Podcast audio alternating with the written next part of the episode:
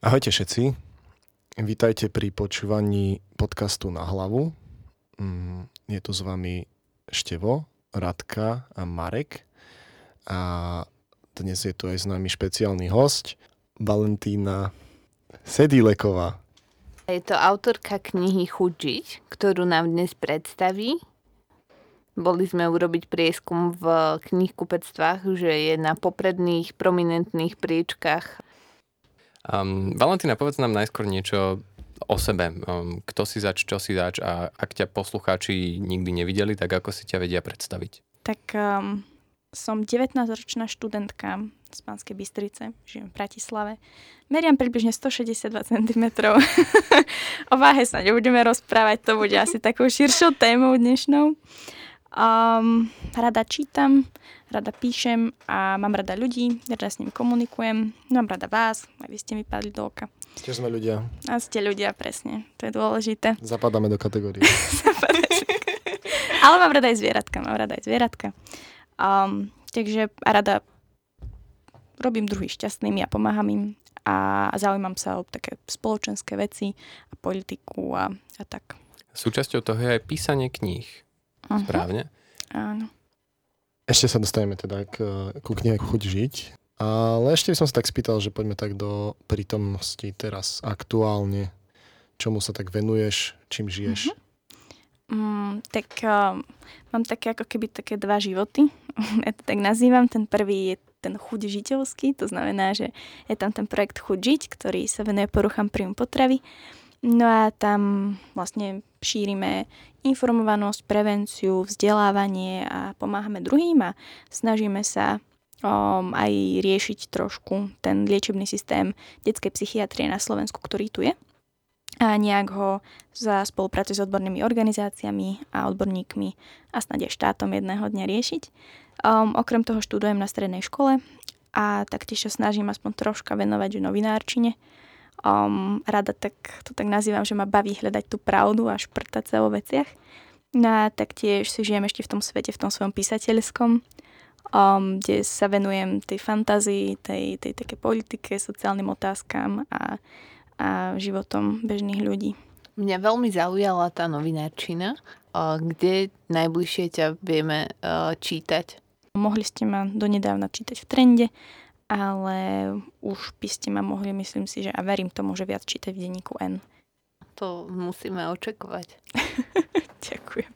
A ešte k tomu písaniu píšeš už dlhšie. Vieš možno povedať taký ten prvý počiatočný niečo, príbeh k tomu, že ako si sa dostal k písaniu a, a celkovo? Mm. Um, ako dieťa som začala čítať Harryho Pottera a to bolo ako keby zlom a to bola knižka, na ktorej som vyrastala a na pánovi prstenov a týchto um, fantasy a veciach.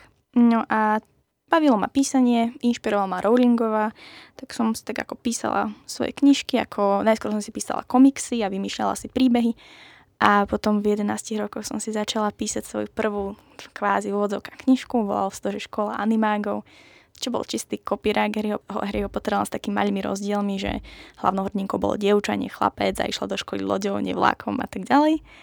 A nikdy som nedokončila a o rok na to mi napadol námed na Pokrvných, čo je už názov mojej trilógie, ktorá skutočne vyšla a odvtedy sa teda nejakým spôsobom písaniu venujem. Neviem, do akej miery to je veľmi netradičné, ale príde mi to celkom výnimočné, že, že už uh, v takom veku si sa vedela keď sa budeme baviť o tých ďalších veciach, takže si sa vedela už o niečo ako keby oprieť o nejaký ten prostriedok. To si myslím, že je veľmi super bavilo ma to, bolo to pre mňa prirodzené. Niekto, neviem, zase niekto rád maľuje, ja som maľovať nikdy nevedela, niekto rád spieva, ja som sa našla v písaní a som za to celkom ako vďačná, lebo je to veľmi očistujúce. Takže máš nielen jednu super schopnosť, to je super. Ďakujem. Odporúčal by si ostatným ľuďom začať písať a ak hej, tak čo by mal byť taký ten prvý krok, že keď majú chuť písať, ale, ale nevedia, nevedia, kde to uchopiť, kde, kde začať? Akože určite každý, kto chce písať a tak ho to k tomu ťaha, tak nech určite písať začne. So ja nie som nejaký špecialista a nerenomovaný autor, aby som mohla rozdávať uh, mudrovačky alebo rozumy. Ja len si myslím, že proste je dôležité ako keby prekonať ten strach ak ma baví písať, tak písať začnem.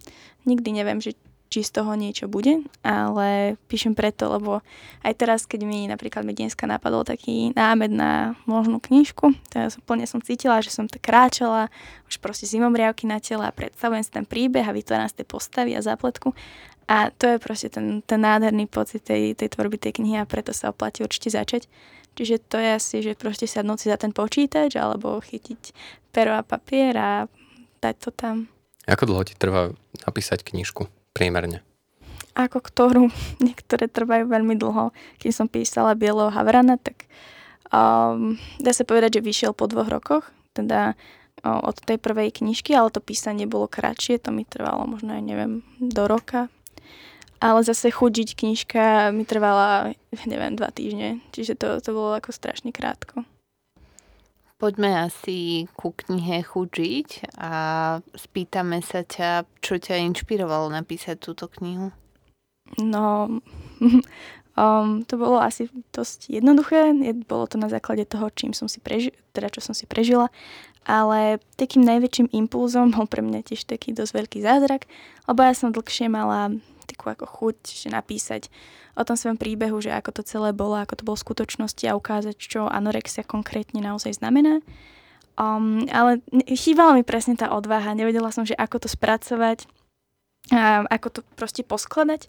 No a potom jedného dňa zavolal, teda oslovil ma Daniel Hevier s tým, že či by som pre nechcela napísať knižku o anorexii pre deti a je taká, že jasné, že pre Boha takáto ponuka sa nezjavuje každý deň. Na téme sa stretli a snažili sme sa teda akože nejak to dať dokopy. No a vlastne vďaka jeho pozbudeniu som nabrala tú odvahu, že som to chcela napísať a potom sme sa trošku ako, úplne sme sa nezhodovali v predstavme, že ako to chceme vydať. Čiže sme sa naozaj že v dobrom rozišli a ja som to teda potom poslala do vydavateľstiev tak toto dopadlo, ale som mu veľmi, veľmi vďačná a asi mu aj vždycky budem vďačná za to, že mi dal tú predstavu napríklad, že ako to spraviť, v akom formáte napríklad, že to nemá byť 300 stranová bychla, ale že to má byť naozaj úderné, krátke a taktiež, že mi naozaj dal tú odvahu, že daj to von. Takže aj v knižnom priemysle funguje niečo také ako headhunting, že oni si vyberú teba, nie ty ich. A, ako kedy, a mne sa to zatiaľ stalo len týmto spôsobom a sama tomu teda nemôžem uveriť veľmi, ale bolo to pekné.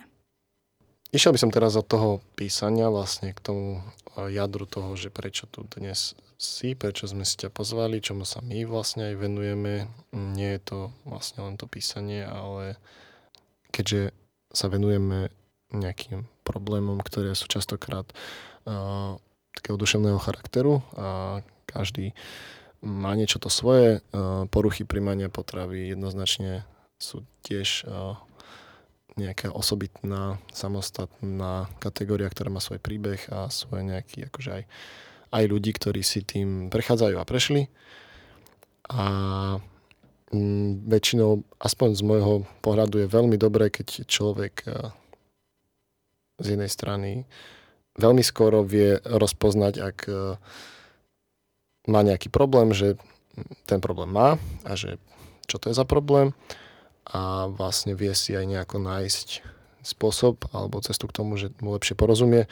A vlastne toto, tento podcast by mal byť aj trošku o tom, že, že ten človek tá dievča alebo aj chalan, čo sme sa dozvedeli, myslím, že to máš aj v knižke, že štatisticky jeden z desiatich prípadov je chalan, 9 z desiatich sú väčšinou dievčata, čiže skôr sa to týka väčšinou dievčat, ale chalani uh, sú tiež taká možno výnimka, čo potvrdzuje pravidlo, ale sú, sú, je to aj, týka sa to aj chalanov. Takže aby vedeli možno lepšie porozumieť sami sebe a aj tomu, ako to funguje, ako to vzniká. Takže možno tak by sme sa teda opreli o tvoj vlastný príbeh, že aký, ako vnímaš ten taký začiatok toho, že, že si možno spozoroval, že niečo nie je v poriadku. Že si si možno tak vnímal, že, že už ma to zaťažuje a možno si ešte nevedela o tom, že vlastne je to nejaká porucha príjmania potravy, skôr si sa len vnímala, že je tam niečo, o čom každodenne, nejak sa ťa to každodenne týka a možno toho, toho by som sa trošku dotkol. Mm, ja som si uvedomovala, že sa niečo deje, keď som chudla. A, ale to neznamená, že som si uvedomovala, že mám poruchy príjmu potravy a že som si myslela, že je to nejaké ochorenie. Um, totiž to človek s poruchami príjmu potravy si, myslím si, že spočiatku ani veľmi neuvedomuje, že sa niečo deje. Je to taký veľmi tichý, pomaličký, taký prirodzený nástup toho ochorenia. No a nezačína sa to chudnutím. Ten začiatok je ako keby veľmi dlhý a tá choroba má, je to multifaktoriálne ochorenie, čo znamená, že my nemáme jednu príčinu, na ktorú môžeme ukázať prstom, že kvôli tomu to má toto dievča alebo tento chlapec poruchy príjmu potravy. Akože úplný, je to taký, ako je to zmeska taká, také mozaiky.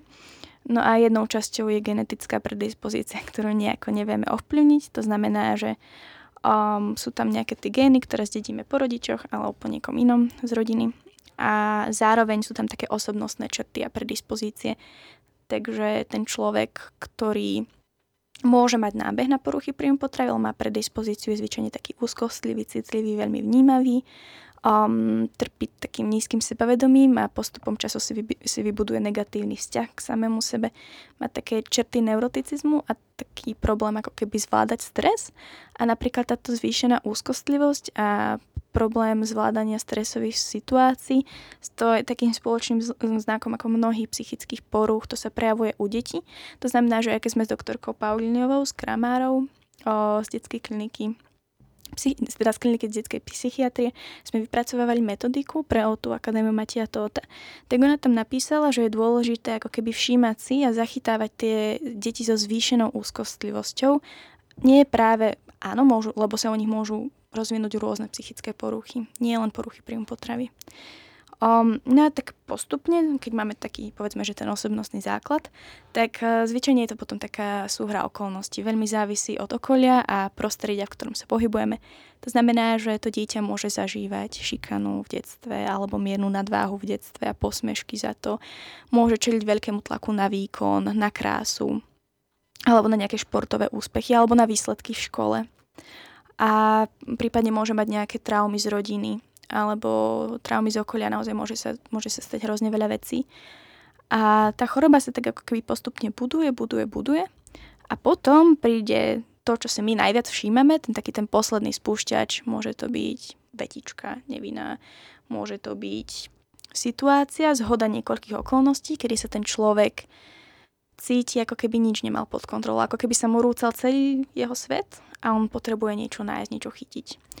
No a zvyčajne to býva napríklad smrť v rodine, rozvod rodičov, nejaké fatálne zlyhanie v živote, prudký neúspech alebo nejaká choroba a tak ďalej. No a to je v ten moment, kedy aj u mňa napríklad prišla vetička, že, že môžem zmeniť svoje telesné parametre, že mi to pomôže. A napriek tomu, že tí ľudia to nemysleli vôbec zle, určite si nemyslím, že by chceli, aby som teraz začala rapidne chudnúť a, a tak ďalej, tak ja som si to vyložila tak, ok, nenávidím svoje telo, cítim sa byť tučná, môžem sa zlepšiť a dostať sa na majstrovstvo Európy v atletike. Ak schudnem, tak idem do toho. Čiže to, bol, to bolo to postrečenie. Ale nemôžem povedať, že tá veta zavinila, kam som sa dostala. Klobúk dole Vavi, že uh, si nám tu spravila úvod do tak zložitej tematiky. Som stratila na chvíľu aj slova Myslím, že aj chalani sa nemajú k činu. Čo pozitívne ti táto choroba priniesla do života? Mm, určite akože sú aj pozitívne veci. Ja však nechcem tú chorobu stavať do toho, že, že bolo to super, možno ľudia, zažite si to aj vy. O to nie je asi to, čo chcem šíriť, um, pretože to až také super nebolo a stálo ma to tamer život. Ale ja aj tým, ako som sa začala, alebo rozhodla som sa, že sa chcem vyliečiť, a je to veľmi ťažká situácia, tam si musíš pospájať mnohé veci, prečo teda, čo ti ten život ponúka a tak ďalej. Tak zastupom sa na to dívam, že proste to tak malo byť. A ja viem, že som s tým mala prejsť, aby som mohla byť taká, aká som a aby som mohla robiť to, čo robím. To znamená, že ten samotný projekt Chuť žiť by nikdy nebol vznikol, keby som teda nemala to ochorenie tých porúch príjmu potravy. A je to vec, ktorú som si ja teda spojila, že OK, tak fajn, mám poruchy príjmu potravy, cítim sa zle, komplikuje mi to dlhý čas môjho života, ale tak teda povedzme, že pán Boh mi dal do života anorexiu, neskôr bulimiu, o čom som nevedela vtedy, aby mi dal presne ten spôsob, ako môžem pomáhať druhým ľuďom, čo som vždy chcela. A zrazu to ako keby dáva zmysel, že sa tie veci pospájajú a zrazu máš tú veľkú silu a motiváciu a chuť vyliečiť sa. Čiže Určite. Zároveň, čo vidím, že čo mojej rodine choroba dala, minimálne mne a mojim rodičom, je, že nás zblížila. To je moment, to bol moment, kedy sa rodičia, jednoducho sme si prešli veľmi takou, takou zapeklitou cestou a naozaj cítim, že sa nám zlepšili vzťahy, pretože ten paradoxom je, že keď ste na tom veľmi zle, a minimálne u mňa to tak bolo, že keď ste na tom veľmi zle, tak jediný, kto pri vás zostane, nie sú tí vaši skvelí kamaráti, ktorí boli predtým vaša rodina, ale tí hnusní zlí rodičia, ktorí som predtým nemala rada, tak vlastne oni pri mne zostali. A to je niečo veľmi dôležité. Tak ako si spomínala, že tá choroba má nejaký, mm, potom nejaký spúšťač na, na to, aby sa to spustilo do nejakej horšej fázy, tak bol, pri te, bol u teba aj nejaký spúšťač, aby, mm, že čo ti pomohlo akoby nakopnúť sa a začať s tým bojovať? To si povedal veľmi pekne, ja sa to vždy takto snažím vysvetľovať, že to nie je len tak akože lusknutím prsta, že teraz idem dole a teraz idem hore, ale vždy sa tak nabaľuje. No u mňa to bolo niekoľko vecí. Prvá vec bola, že, že som sa cítila veľmi zle a, a teda vedela som, že trápim svojich rodičov, um, že ja nie som šťastná, že sa teda trápim aj ja, ale v mojej hlave ja som si tú bolesť a to utrpenie zaslúžila, lebo som nebola dosť dobrý človek, um, nebola som hodná pekného života v mojej hlave. To znamená, že som si uvedomovala aj to, že ja nemám ani voľu, ani silu a ani energiu s tým niečo spraviť. To znamená, že najjednoduchšie riešenie v tej situácii v mojej hlave bolo, že to proste ukončím. To znamená, že som sa teda pokúsila spáchať samovraždu, čo sa teda nepodarilo, ďaká pánu Bohu.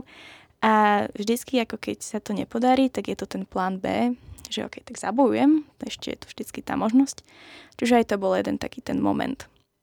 Pretože som si uvedomovala, aj v tej knižke je to napísané, že podľa mňa nejaká časť vo mne proste vedela, že to nie je správne, že chcem ďalej bojovať. Zároveň to bola taká druhá, taká asi najväčšia časť toho celého a to je to, že pri mne bola moja mamka. Ja som nikdy nebola hospitalizovaná v nemocnici, napriek tomu, že moja psychiatrička chcela, lebo sa môj stav nelepšil a napriek tomu, že som bola liečená aktívne psychológom, psychiatrom, tak som ďalej chudla. A ona teda, že ma pošle, pošle do nemocnice, ale ja som samozrejme nechcela. Um, ale moja mamka tiež nie a ona povedala, že nikam ju neposielate, že ja s ňou zostanem doma.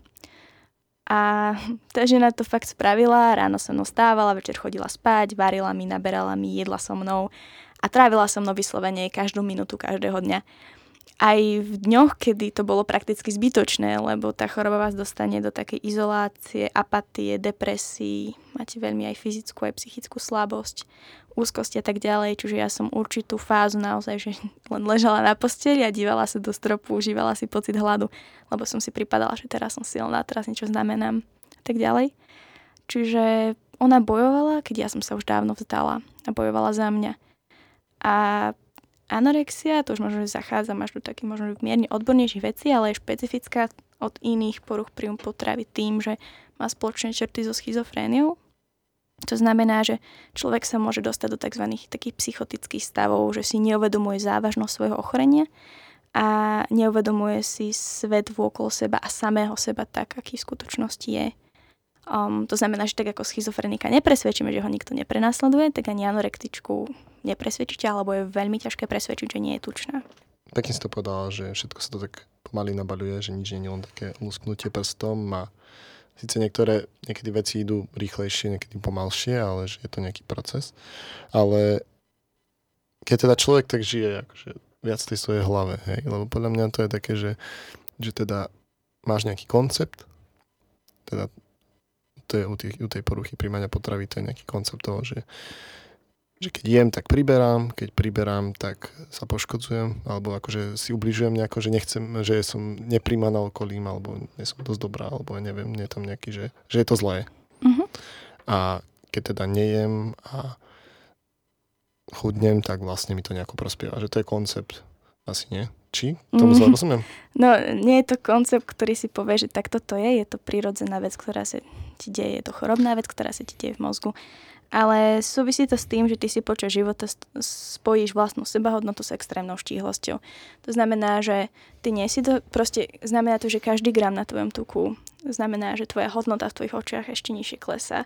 A ty sa cítiš ako podčlovek, ty nie si dosť hodný normálneho, normálneho života. Proste všetci sú lepšie ako ty, všetci sú krajší, mudrejší, lepší ľudia než ty. A ty sa na seba nedokážeš ani pozrieť. A jedlo znamená, že priberáš. Jedlo sú kalórie, jedlo sú čísla. A ako som hovorila, každý, každé jedlo, každá kalória znamená každý gram tuku navyše, to, takže tvoja hodnota vlastne klesá a ty už za sebou nemôžeš žiť, lebo proste, keď si tučný, tak to už proste je, tvoja hodnota je pomaly minusová, už je mi, pod podlahou. Čiže to sú už tie, to vyvoláva tie neskutočné úzkosti, to, že, že keď sa dívaš na jedlo, tak je to ako keď sa dívaš proste na zem z vysokej výšky, z vysokej budovy, keď máš strach z výšok. Je to ako ohrozenie na živote, lebo ty so sebou nemôžeš viac vydržať. No a to, čo sa deje v mozgu, je trošku, my to pripodobňujeme, alebo psychiatri to pripodobňujú k zase k závislostiam, nelátkovým závislostiam. To znamená, že existuje taký serotoninovo-dopaminový proces, ktorý poznáte aj v závislostiach. A funguje to tak, že zdravý človek, keď je hladný, tak je nervózny, agresívny, má potrebu sa najesť a keď sa naje, vyplaví sa dopamín a je všetko super a som spokojná. No a keď máme tú genetickú predispozíciu a my opakovane hľadujeme, tak uh, sa deje to, že sa nám tento proces o 180 stupňov vymení. To znamená, že my, keď hľadujeme, tak sa nám vyplaví dopamín a naša hlava nám začne hovoriť, že je to správne. Čiže teraz som silná, teraz niečo znamená, teraz to mám pod kontrolou, teraz je všetko v poriadku. A ako náhle sa najem, tak príde tá úzkosť, výčitky, nervozita a robili by ste niečo, čo vám, spo, čo vám robí zle. No, asi nie. Niektorí ľudia hovoria, že anorexia je taký výstrelok tejto doby a v tvojej knižke ty píše, že vôbec nie, že už v 14. storočí bola, mohla byť táto choroba zaznamenaná. Čo si myslíš, prečo ľudia stále veria týmto mýtom, týmto mýtom, že anorexiu si ľudia vymýšľajú, že to nie je žiadna porucha, že to je taký výstrelok modernej doby. Čo si myslíš, že je za tým? No bo je to jednoduchšie. Vždy je ľahšie zatvoriť oči pred niečím, tváriť sa, že to môžeme rýchlo vyriešiť a nie sa zaujímať o to, čo sa deje v mozgu a že je to proste hrozne komplikované a že je to choroba, psychická choroba s najvyššou úmrtnosťou vôbec. Je ľahšie povedať, začni jesť, dostaneš sa z toho. A to je myslím no a... si, že problém mnohej stigmy, ktorá je okolo nás. A bolo to aj tak, že vlastne s tým, ako si postupne jedla, tým, že si mal takú aj emocionálnu, aj celkú podporu v tom, že neviem, od mamky alebo tak, takže sa teda znižovali všetky tie ostatné akože symptómy, akože také nejaké depresívne, úzkostné, že len tým, že si teda mal podporu a postupne si jedla a, alebo pracoval si s tým, že ako reaguješ na to jedlo, že ho, že ho zješ po kúskoch a že ho zješ a postupne si mal nejakú spätnú väzbu, že to je fajn? Alebo... Mm, toto je veľmi komplexná liečba. Vždy sú také tri stoličky. Máš psychiatra, psychologa, nutricionistu v ideálnom živote, ideálnom svete. A funguje to tak, že by si mal mať teda nastavenú liečbu psychiatrom, ďalej mať pravidelnú psychoterapiu a taktiež možno, že farmakologickú liečbu, keď je to nutné. A taktiež sa venovať aj tej strave, aj ten výžive. Úplným základom sa ukazuje, že taká najúčinnejšia terapia je, že family-based therapy, to znamená, že je to rodinná terapia.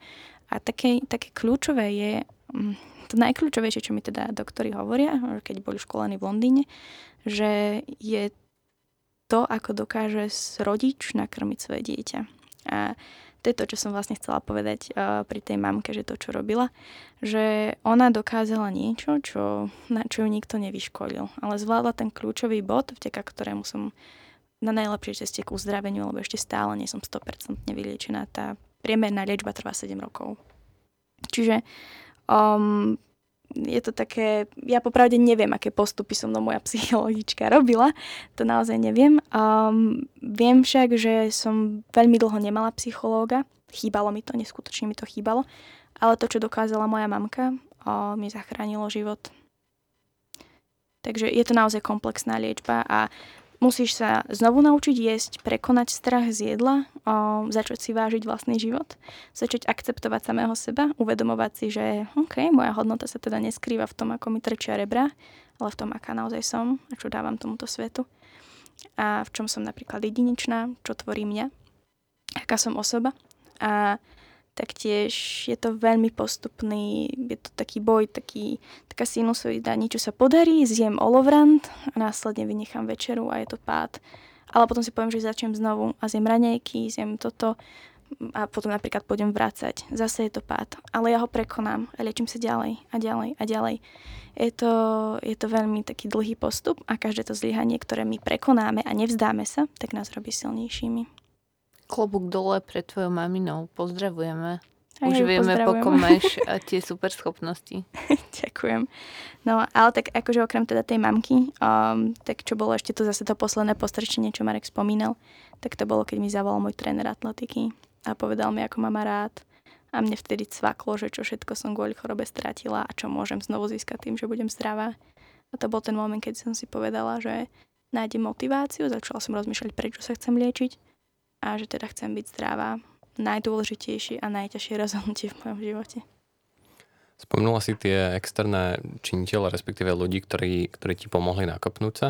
A čo by, si, čo by si poradila nám ostatným, ak náhodou je niekto v našej blízkosti alebo stretneme niekoho, kto možno má nejaké, nejaké náznaky, že by mohol mať s týmto problém, že ako najlepšie reagovať a interagovať s takýmito ľuďmi? Hm, zaujímať sa o toho človeka. Ale nie spôsobom, že o bože, ako hrozne si schudla, alebo o bože, ako super si schudla, proste daj mi, akú dietu používaš, alebo ako sa stravuješ, daj mi nejaký návod. To, to je veľmi zlý prístup. Prípadne, keď niekto priberie, alebo poruchy príjmu potreby nie sú len o chudnutí. Môžeš prebohať, že jo, aký máš veľký zadok, si sa hrozne viedla. To tiež nie je veľmi správny prístup. Naozaj, tu je dôležité si uvedomiť, že poruchy príjmu potravy nie sú o tom tele. Poruchy príjmu potravy sú taká vnútorná bolesť a sebenenávisť, ktorá sa odohráva vnútri, je to duševná porucha. A tú bolesť my len pretavujeme a tú sebenenávisť pretavujeme do ničenia vlastného tela a jedlo je len nástroj, ktorý používame na to, ako to dosiahnuť. To znamená, že ak chceme sa zaujímať alebo podchytiť to, čo sa deje, musíme sa zaujímať o toho človeka ako osobu lebo to priberanie a chudnutie je len dôsledok niečoho.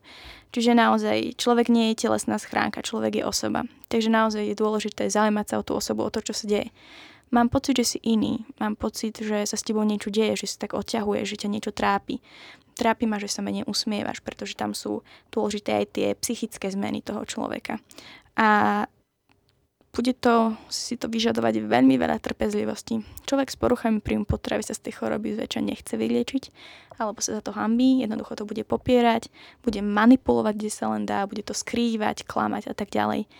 Ale je veľmi dôležité ako keby vytrvať, zaujímať sa o toho človeka, čo sa deje, som tu pri tebe, vybudovať si s ním vzťah, dôveru. A ten človek sa možno jedného dňa vám zverí. A vy môžete byť tým jediným, ktorým budete môcť zachrániť život.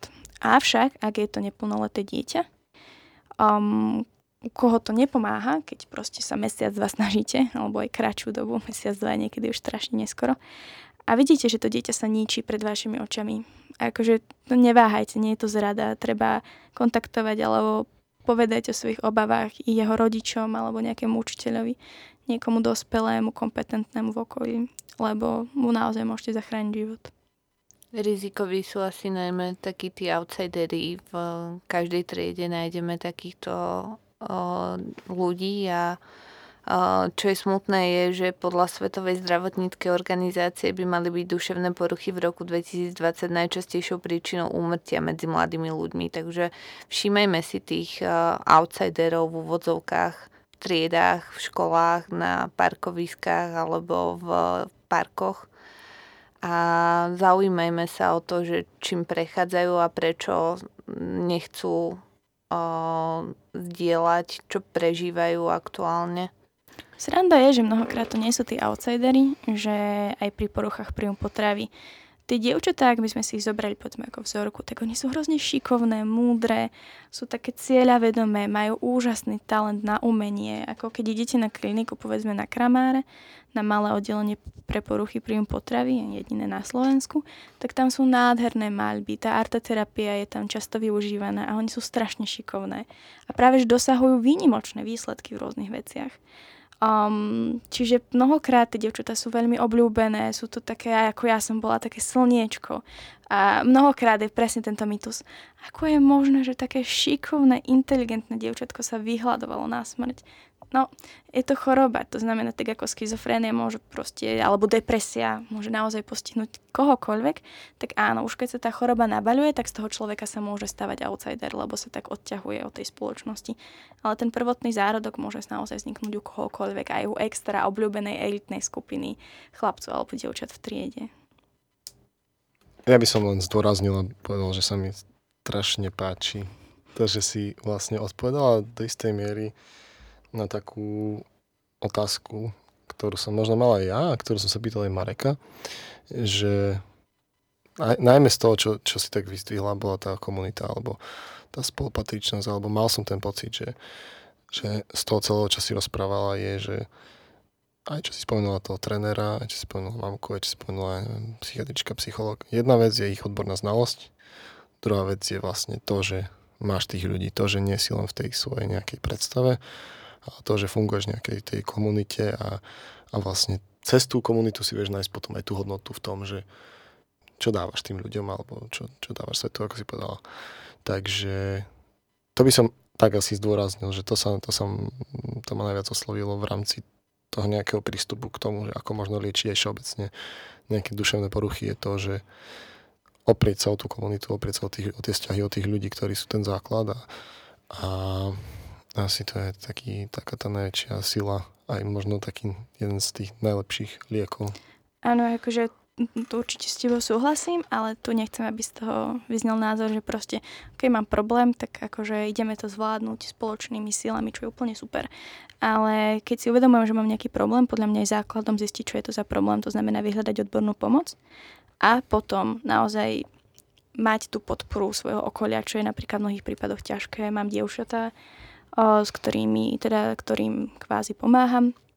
Ja neliečím, ja len ako pomáham, podporujem, vypočujem, ktoré napríklad proste nemajú také šťastie, povedzme, na tých rodičov, že tí rodičia na tým mávajú rukou, nechcú si priznať, že sa niečo deje, a pri, nie sú vôbec podporujúci. To je veľký problém. A aj si tiež hovorím, že, že naozaj, keby som ja nemala takú rodinu, akú mám, keby som napríklad ja neviem, mala 22 rokov a zomreli by mi rodičia, ja by som bola sama a bola by som proste niekde, ja neviem, proste v zlej situácii a zrazu mi prepukne anorexia, tak ja tu už asi nie som. To je naozaj, je to, je to o tej podpore a o tej, o tej sile a o tej láske toho okolia, o tom porozumení. A naozaj, že je to, keď ja si spomeniem na tú mamku, že čo ona pre mňa spravila, keď som mala tie rôzne afekty, v zmysle, že som si neuvedomovala tú realitu, že ma, som, ma tak vyslovene pohltila vlastná hlava, ležala som na posteli, pamätám si z toho len takú tmu. A plakala som a spôsobovala som si fyzickú bolesť, seba poškodovala som sa, aby som uvoľnila tú psychickú. A proste tá vnútorná bolesť ma vyslovene, že ničila znútra, tak ona, ona videla, že sa niečo deje, ona nevedela, čo má robiť. Ale to, čo spravila je, že proste si sadla ku mne, vzala ma do náručia, tíšila ma, možno plakala spolu so mnou, ja neviem ale proste ťahala ma na zem z tej mojej hĺbky vlastnej hlavy. A celý čas proste ona nevládala mnohokrát. Tí rodičia tiež potrebujú mať ventil, oni nie sú super hrdinovia, že teraz sú silní a neohrození. Oni sa viackrát trápia, potrebujú sa vykričať, vyplakať, mnohokrát potrebujú psychológa, lebo je to, je to príliš ťažké. A pre mňa sú všetci rodičia hrdinovia vyslovene. Ale naozaj to, čo pre mňa moja mamka spravila, bola so mnou, tíšila ma, proste podporovala ma. Neskôr sa stala mojou motiváciou, že aj keď už som mala ten režim na vlastnej zodpovednosti, šestkrát som sa o, otočila v kuchyni, vybrala som si chleba, lebo mám si zolovrant, potom som ho tam dala späť, potom som si ho natrela džemom, potom som to vyhodila, potom som odišla, byli sa vo mne tie moje časti. Ale tá myšlienka na to, že daj si to, je to cesta k zdraviu, mamka na teba bude hrdá, dôveruje ti, tak to bolo niečo, čo, vďaka čomu som ten chlieb dala. Teraz jedla som ho. A potom som jej volala, že, že mám, ja som to zvládla. A ona povedala, že super, aká som skvelá a tak ďalej. Že tam je, obrovsk- je tam strašne dôležitá tá podpora a na tom sa zakladá aj tá liečba, povedzme, v Spojenom kráľovstve. Baví, my sme neskutočne vďační za to, že ťa tu máme a že s nami zdieľaš takéto ťažké veci, ktoré si prekonala a o, myslím, že málo kto dokáže takto odkryť svoju dušu. Uh, ja by som mala ešte tisíc otázok, určite aj chalani tu so mnou, ale uh, myslím, že budeš našou hostkou ešte v nejakom ďalšom podcaste a my pre túto chvíľu tento diel ukončíme. Chceme ti veľmi pekne ešte raz poďakovať za to, že si tu, za to, že robíš skvelé veci. Možno ešte na záver nám môžeš prezradiť nejaké novinky v iniciatíve Chuť a tešíme sa, že, že si tu s nami dnes bola.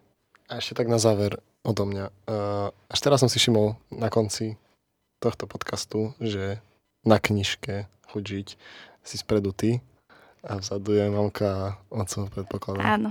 Takže veľmi sa mi páči, že vlastne to, čo si celý čas rozprávala, že sa to odráža aj na obálke tej knižky, takže teda Chuť žiť od Valentíny Sedilekovej. Ďakujem, som veľmi vďačná, že som tu mohla byť. Ešte nakoniec, eh, kde naši posluchači môžu nájsť viacej o tvojej tvorbe a sprav si nejakú reklamu? a, tak kľudne si ťuknite na Martinus, na Valentína Sidilekova, tam máte tie moje vypísance, tie moje knižky. A taktiež určite sledujte Chudžiť na Facebooku alebo www.chudžiť.sk alebo na Instagrame, prípadne si ma pridajte medzi priateľov, som tam ako Valentína Vavi Sedileková a kľudne, keby si čokoľvek potrebovali, tak sa nám ozvite. Dáme kávu, mám rada kávu. Super, ďakujeme. Ďakujeme. Ďakujem. Počúvali ste podcast na hlavu s Radkou Blanč, Štefanom Hnátom a Marekom Srmanom. Našim dnešným hostom bola Valentína Sedileková, autorka knihy Chuť žiť. Priamo nás podporili aj Radio Tlis, vďaka ktorému mohol tento podcast vzniknúť. Ďakujeme všetkým poslucháčom za vypočutie si dnešnej epizódy a tešíme sa na vás znova na budúce.